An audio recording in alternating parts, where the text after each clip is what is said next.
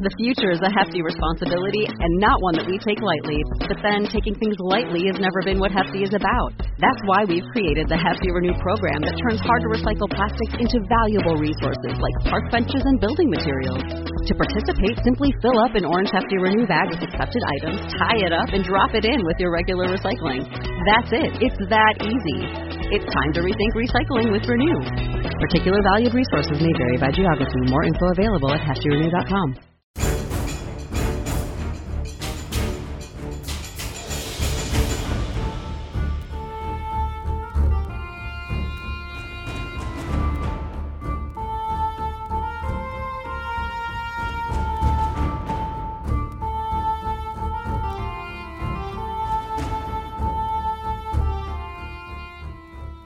Hello and welcome, heroes, to Crit Academy's Unearthed Tips and Tricks. I'm your host, Justin. I'm your co-host Ian. And I'm your co-host Matthew. We continue to hope to inspire you with creative content that you can bring with you on your next adventure.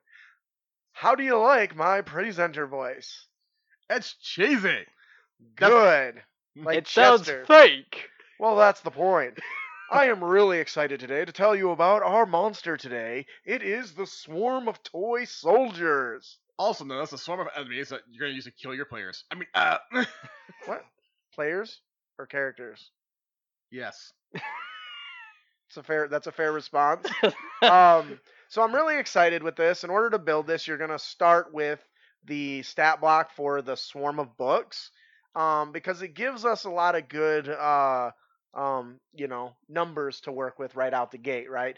But the, we do got to make a few changes. We have to make it a little bigger. We're going to increase its size one, one size, just so it's a little bigger area. Yeah, yeah. Um, but we're not going to change its damage or anything.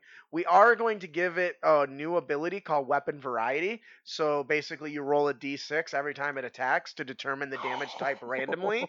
So whether it's, you know, slashing, piercing, or bludgeoning, because that kind of represents all the different little toy Yeah. soldiers, right? yeah. Attacks bayonets.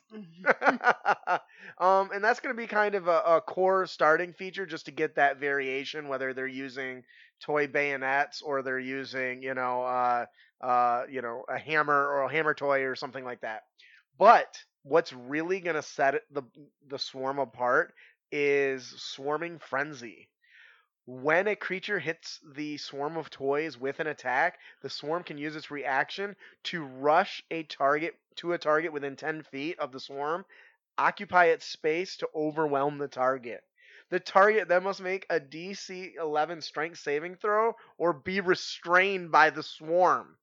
Sucks to be you. The target can repeat their saving throw at the end of each of their turns, ending the effects. So, not only does this thing, s- these creatures swarm on top of you, the little toy soldiers climbing on you, beating you with hammers, stabbing, stabbing you with little razor sharp candy canes, um, but it stops you from moving because they're swarming on top of you. Quick, where's there an ooze I can jump into? See previous episodes to understand that reference. Anyways, what do you guys think? oh, this is fun. This is. Does this- it catch the feel? Oh, yeah. because that's what you want. Because when you have the toy soldiers, you got to get the feel of them climbing around the characters Oh, and like latching gosh. onto their feet and around their neck and and all the variety of tools they're using. And I feel like this did a really really good job, Wow. right? Yeah. I think it's all a basis to cause some mayhem among the, the group. Yes. And if you like, if this sounds like something you're interested in, um, consider uh, checking out our Patreon. We make uh, fully fleshed out backgrounds, beautiful. The artwork is adorable for this. They are just cute as hell. Um, and it's got like three little different ones with like a variety of evil grins, and it's great. Um, obviously, with Christmas time, we have to go down that road, so expect another Christmas themed monster next week. Right? Some sort of abominable abomination. What would you add to this to make it more thematic? Range for like muskets or crossbows or something. Maybe. Well, that's one of the part of the reason why I expanded the the size. Right. It takes it to huge size, large size. Aren't they adorable? That's A amazing. little killer teddy bear with stuffing hanging out and stitches and a chainsaw? Hell yeah! What kind of damage is chainsaw? Is that slashing or piercing, I'd say that's slashing. or is it sl- piercing? Sla- I say slashing. slashing. Yeah. Whatevs. All right, so it's pretty straightforward, a easy, easy monster. I promise, because we make it size bigger. I think it's I don't know. If, I don't remember if it's large. I think it's, it might be large. Um, it can actually group and bind multiple players together, so they're restrained, which is really cool. And they can shift around to get out of range of other players constantly, which is really fun. So, all right, that'll do it for our monster today. The swarm of toy soldiers. You're welcome. Go forth and terrorize your players. Okay. I'm supposed to pass this next one on to our guest Mhm. but Oh, this it's is a long really one. long. Yes, it was. Bring it. Or if you can summarize it, go ahead. We are talking Cloak and Dagger. This is an encounter that's different than what we normally do. It's more general. Yep. So you can flesh out the exact details as needed. And broken up into large, small chunks. Yes. So why don't we uh we- we start with the the first couple with you, Matthew. Espionage. Espionage adventures are active, grim scenarios involving spying and perhaps other cloak and dagger deeds such as assassination So- or rescue. We've set the tone. Yep. Right? We've given you some ideas. What is the next uh goal? Gain power. The heroes are on this adventure to gain personal or political power for themselves. Ooh, may be- greedy bastards. They may be looking for an artifact or weapon or are performing a mission for someone who will reward them with political power, a higher social rank or lands, or for instance. If the characters are doing someone else's bidding, you might want to roll uh, again on this section to see what goal the patron will have assigned to the characters. Okay, so that alludes that I actually used a random uh, table generator from a very old magazine, and I think I I have a link to that magazine uh, in the blog post. Alrighty. And another one could be mistaken identity. Ooh, that's a good one. The heroes can be mistaken by one villain for another villain involved in the master plot. This has good comic potential. The hero and, and missing villain are in fact so similar, no one can tell them apart. This is even more fun if they turn out to be long lost twins. And actually, I know I've referenced this before, but I liked how in One Piece, what was a running gag in a couple chapters was how S- the character Sanji, his wanted pose looks nothing like him. But then a couple hundred chapters later, a random Avenger starts attacking him and he pulls his helmet off. It- It's, he looks just like the wanted poster. People keep attacking me because I think I'm you. I have heard that from I not kid you on our YouTube video where we did mistaken identity. Over a thousand people have commented saying hi. You stole that from One Piece, bitch. No, I didn't. It's a cliche. It's a cliche and a trope that's been around. Especially with twins. Good point. And and the next one is geographic progression. Now, keep in mind, as we're talking about these, these are talking points as you're building your little adventure, right? Things you want to include to build a good overarching adventure. Mhm. And geographic progression is the simple sort of adventure plot. The heroes have an area to investigate or travel through. They have encounters based on where they are, such as they're going through a forest, you gotta deal with some bandits, go through a volcanic region, some maybe some methods, perhaps. For instance, the traditional dungeon where monsters are tied to specific room or areas, or if the heroes are traveling through a narrow valley or through an enchanted forest, well, they might suffer some ambushes or other encounters fixed to various points along the travel path. Yep. But is then getting to the villain by surviving the obstacles.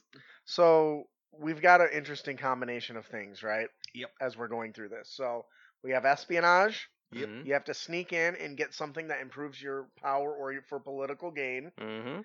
you now also have to find a way to avoid being mistaken for somebody else during the process. I think that would be really, really fun if your goal is to uh, misplace, replace somebody of Yeah. power.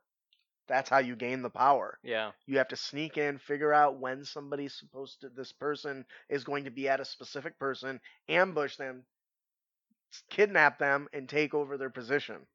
For better or for worse, good or bad can do either, right? Sometimes you're pulling the bad person out to make a decision for good, right? Yep. Mhm. Um, sometimes, most of the time, it's the other way around, but you can go either way.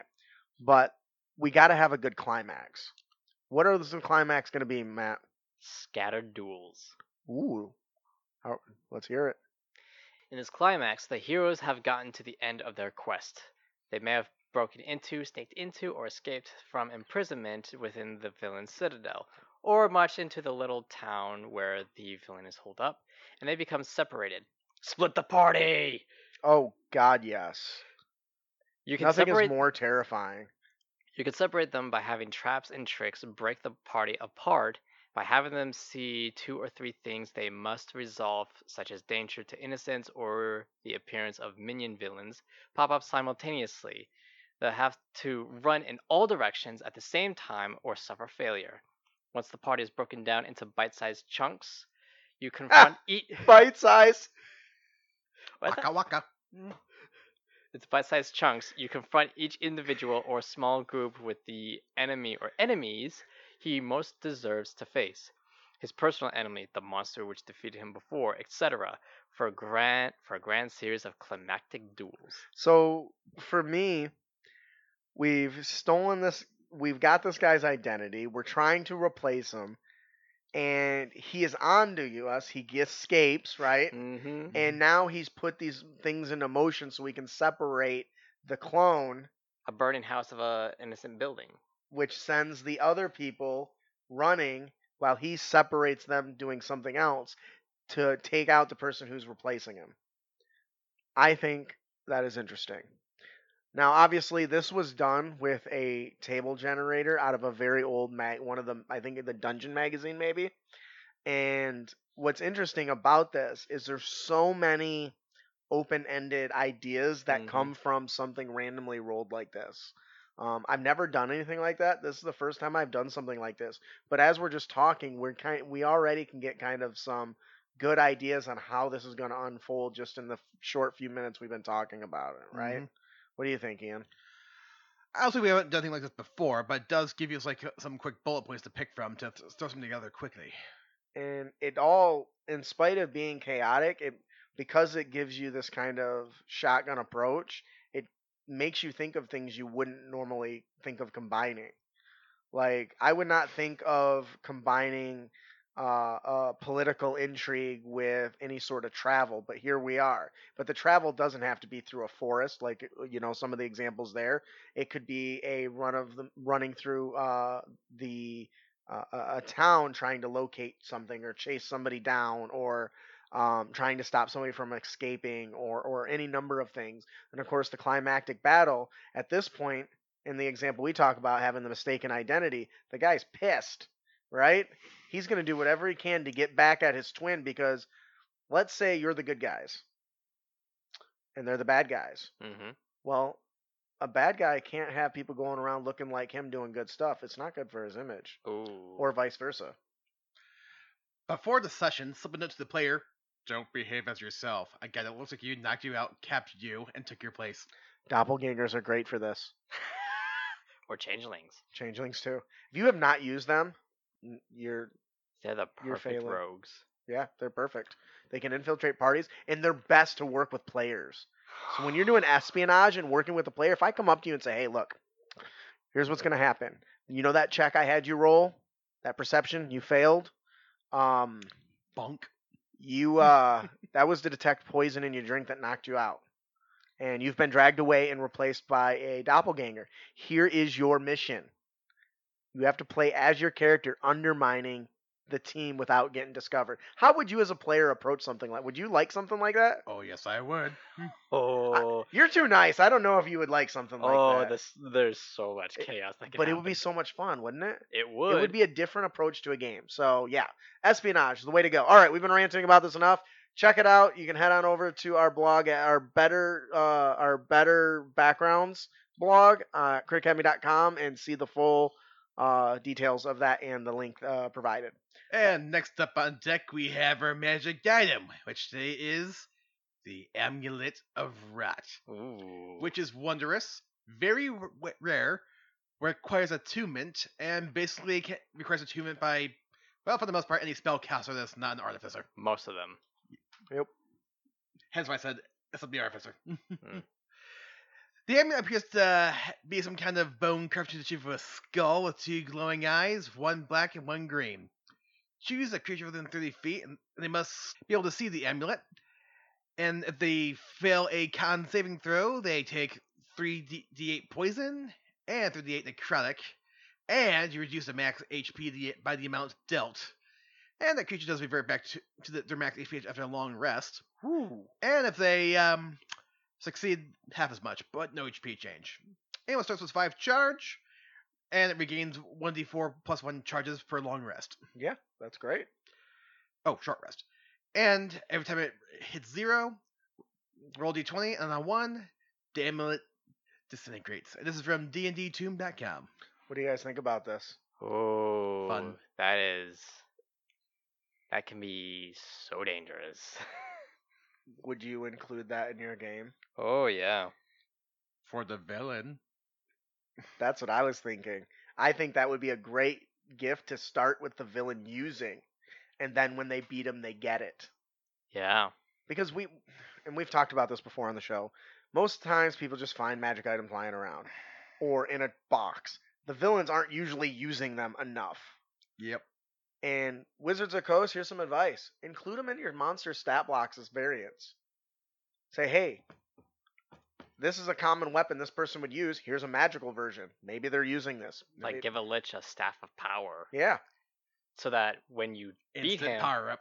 so that when your so that when your party beats said lich with the staff of power, your warlock of the party can Gets have it. Said staff of power. So that's what I'm talking about here. I think this would be a really great item to give to the villain first, and then let the players deal with it and be like, "Damn, that sucks." Be like, "We beat him. We got the thing! Can we get the thing? We got the thing. We got the thing. It's a nice thing." We got the thing. Which one of us spellcasters gets it though? Overall, I think it's the, a pretty. ones that, the ones that survived the wizard's fireball. I really think it's a really straightforward magic item, and it works. Uh, uh, it'll work wonders in your game. Our dungeon master tip of the podcast is become the character's biggest fan. Oh, no.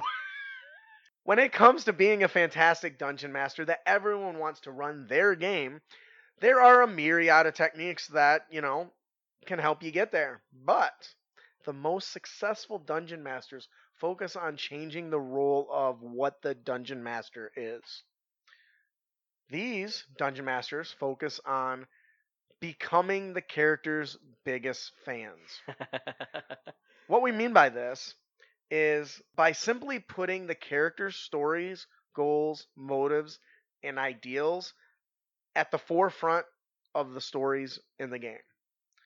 By doing this, you become just as eager as the players themselves to see them engage and push forward with the story because it's about them. Not only does this make the players excited for the game, but keeps them on the edge of their seat. And you too. Because when you're writing material, it's easier when you've got a seed. And the players are writing the seeds. All you have to do is plant them bitches. Very good tip. And players will definitely get invested if you pull out their backstory quite a bit. Now, that will require a bit of give and take between both the players and Dungeon Masters, because you don't want to spring something by complete surprise that players may not necessarily have written in their backstories, but that's tied to their backstory. Yep. And working with them is a good way to do that. Yay. But sometimes I think it's worth taking the gamble and being surprising with it, right? Okay. But that can backfire if you get too um liberal with them. There- Like as I pointed before in the previous episode- episode, when the team's like, and your brother is now in the town. Me. I have a brother. Yeah, see that's not something that's written into your story. Yeah. So if you mention something that he had a family, then at least there's a reason Right. to assu- assume something like that. But if it's not in your character, that's different. Yeah. So don't don't take freedoms like that. not about too you, much Matt? anyway. Um, well, there, well, there can also uh be uh some uh drawbacks for this. Like you could spring this on the party of your players, but the characters might not like the the their biggest fan. Uh, so um, You mean they wouldn't like the DM? n- I wouldn't say the DM, just not the char- the the fan. No, no, he, No. He doesn't mean introducing an, an NPC character. He No, means the DM. DM should want the players Oh, to I be misunderstand. excited Yeah. by including them. If I want you, I say, oh, this is really cool. I, I think this is cool. We should do something. I want to do something. That's me saying, I want you to succeed. I want you to be better. I like Okay. what you did. I'm a fan of it. Let's do something with it. Yep. Okay, I thought we were. That's Kind of okay. It might maybe that NPCs. might have confused somebody else, so I'm glad you pointed that out. Yeah. Overall, pretty straightforward. That'll do it for our dungeon master tip. Moving on to our players tip of the podcast. Don't, be, a dick. And you can avoid dickitude, have imp, will travel. Well, being a third level warlock with the chosen genie patron gives you access to a unique feature known as bottled respite. Yep. Is it respite or respite? Respite. I've heard Okay. both. because the E is supposed to make the I. Anyways, this lets you magically vanish and enter into your vessel of your choice, which is kind of cool. Yep. But for this, you want to use the ring with a compartment specifically. Yep. Because it's small and portable, Yep. right? And also easy to lose if you're not careful. That's also true. However, Next, you're going to want to have the Pact of the Chain boon. Why do you ask? Because it lets you learn the Find Familiar spell. And when you cast it, your pact allows you to conjure a special form. We're going to choose the imp here. Why? travel in style Well, and they have hands and They- fingers. and fingers, right? Fingers and Um, wings. And yeah, the wings, that's the other one. So now you can teleport into your ring vessel, have your imp use its shape changing ability to turn into a raven that can fly. I forgot the imp doesn't actually have flight. That's why we have to change into the raven. Did we mention that the imp can turn itself invisible? That's the other reason for the imp. Yeah. the entire time of your travel, pretty much. You can, s- if you're a criminal, you can smuggle yourself in. You're getting ahead of me. so, so long as it holds concentration. So, since y- you can see and hear through your familiar's eyes, you can guide it with your mind. You kind of become a Wonder Woman with her invisible jet, right? Yep. Um. So now, if that wasn't cool enough, once you hit level ten, you can bring your party with you. Right?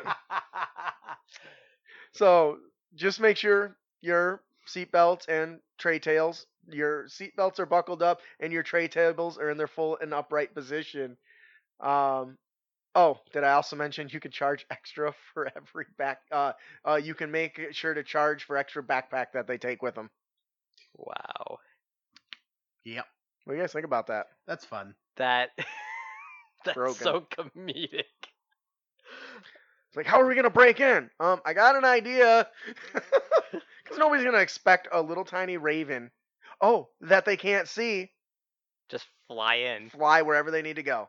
Invisible, tiny. Yeah. Yep. That's gonna that will so much trivialize any sort of infiltration program. But I tell you what, your DM's jaw will drop. Yeah.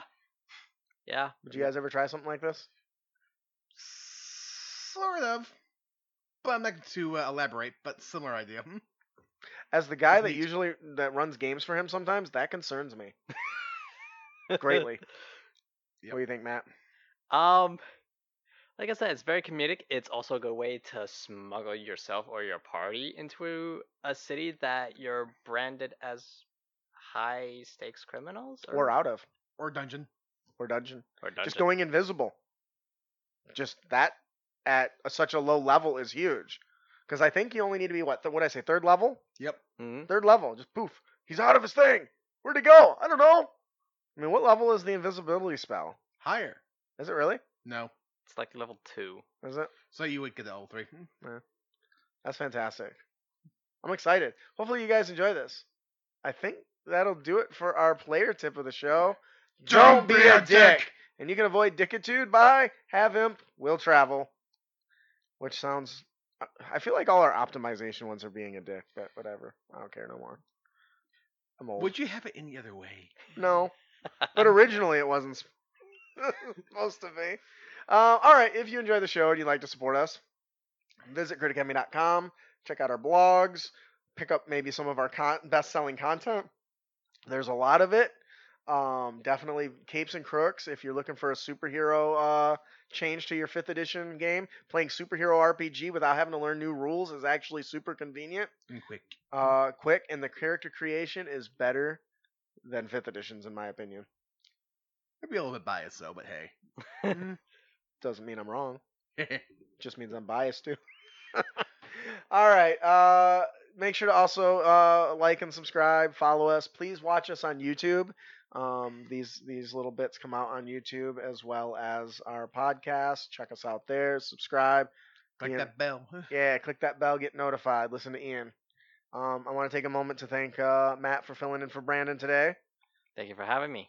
It's always a pleasure. Aye. Um, that'll do it for our show today. I am your host, Justin. I'm your co-host Ian. And I'm your co host, Matthew. Thanks for listening. Keep your blade blades sharp and spells prepared, heroes.